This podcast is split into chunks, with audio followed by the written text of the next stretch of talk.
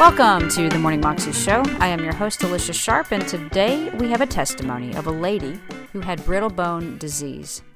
But God came through and healed her. It's a great story. Here it is.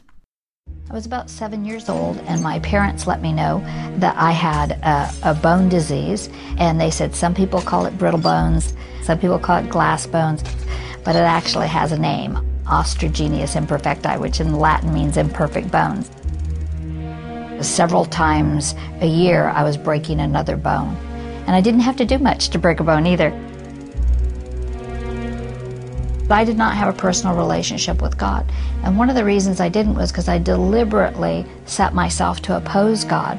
And I think it was because of well meaning Christians they would come and go, Oh, you must be so special to God. You know, if He would do this to you. Every time somebody would say that, I think there was a natural tendency that you would blame God. And you go, You know, if this is the loving one that I'm supposed to trust, I don't really trust Him. When I was 10 years old, my mom said the Lord had really encouraged her heart that He was going to heal me. But I continued to break bones, and the years passed, and I could not understand well, if God was going to, why didn't He get on with it? My idea of being healed was I wouldn't have to sit in the wheelchair anymore. I knew that God was speaking to me and He was trying to cut right through my, my fake, tough exterior because He knew my heart was tender and that I wanted to love Him. But really, it was other people coming alongside, showing me the love of God, and it just wooed me right into the kingdom of God. And because my mom had invested so much in me, it was already there. So once once that was applied to my life, uh, I grew very quickly in the things of the Lord. One night we had a Bible study in our home, and this missionary from Mexico came, and he saw me kind of hobbling around. And he came up to me and he says, Jesus would like to heal you now. And there was something so strong and tangible that hope leapt on the inside of me. I mean, it almost choked me. It was just so overwhelming uh, a presence. I just said, I'd like some of that. You know, I, I want that. And uh, would you pray over me? And it was already late in the evening, and he wasn't being ungracious, but he said, You know, he says, next time I see you, we'll do it. And for me, it was so hard to handle that that night in all those years, I had never had such tangible hope in my life. But it was a turning point because it was so real to me. I started searching the scriptures. I started uh, feeding myself on on the healing testimonies of Jesus and the early church in the book of Acts, and something began to happen. I began when I would break a bone. I was still breaking bones. I had over hundred breaks at this time. I would pray over it and the bones would get healed faster.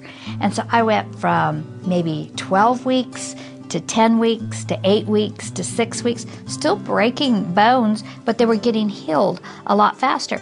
And then I noticed something else. The duration between the times of breaking bones was starting to get longer also. And to me, I mean, if you would have asked me at that point in my life, I, I thought I'd received my healing. I thought this must be what healing is because I'd never known anything else. My problem wasn't the breaks, that was the fruit of the bone disease. What I needed healed from was the bone disease itself. But that always looked so big to me, and it was always such a major part of my life. Somehow I just didn't comprehend it. But when I came to that place that it only took two hours to see a bone healed, I thought, where do you go from here? You get healed of the bone disease. I was ready, and I mean, my faith was turned in that direction. And uh, shortly after that, I fell and broke my pelvic in three places. And here I have three little babies. I'm pastoring. I can't take care of myself. I can't take care of my kids. And so I go to my mom's house. I'm staying in my childhood bedroom, you know, thinking, Lord, what am I going to do? And for the first time, I realized this healed people don't sit in wheelchairs. It was just like it was, I mean, it was just like it was fresh revelation. And I noticed at that point the power of God was rising up so strong in me as I was contemplating that. And I don't know how well I thought this out or anything else, but I stood up. And I can be honest with you, when I stood up, it was excruciating pain. But I stood up and I folded up that wheelchair.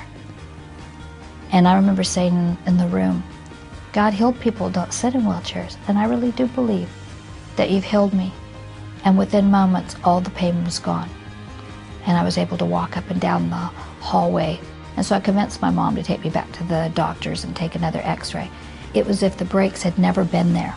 They didn't show up on my body, they were gone forever. And I knew that this time I wasn't healed just from a break. This time I was healed from the bone disease. And that was 29 years ago.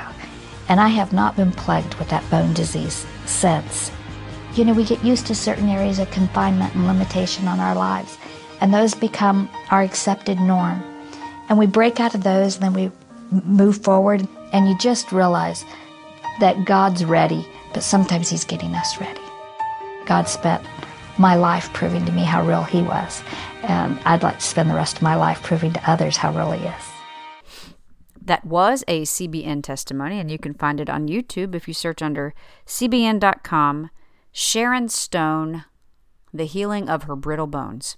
You can also find out more information, of course, at cbn.com. Have a wonderful day today, and I'll see you again tomorrow. God bless.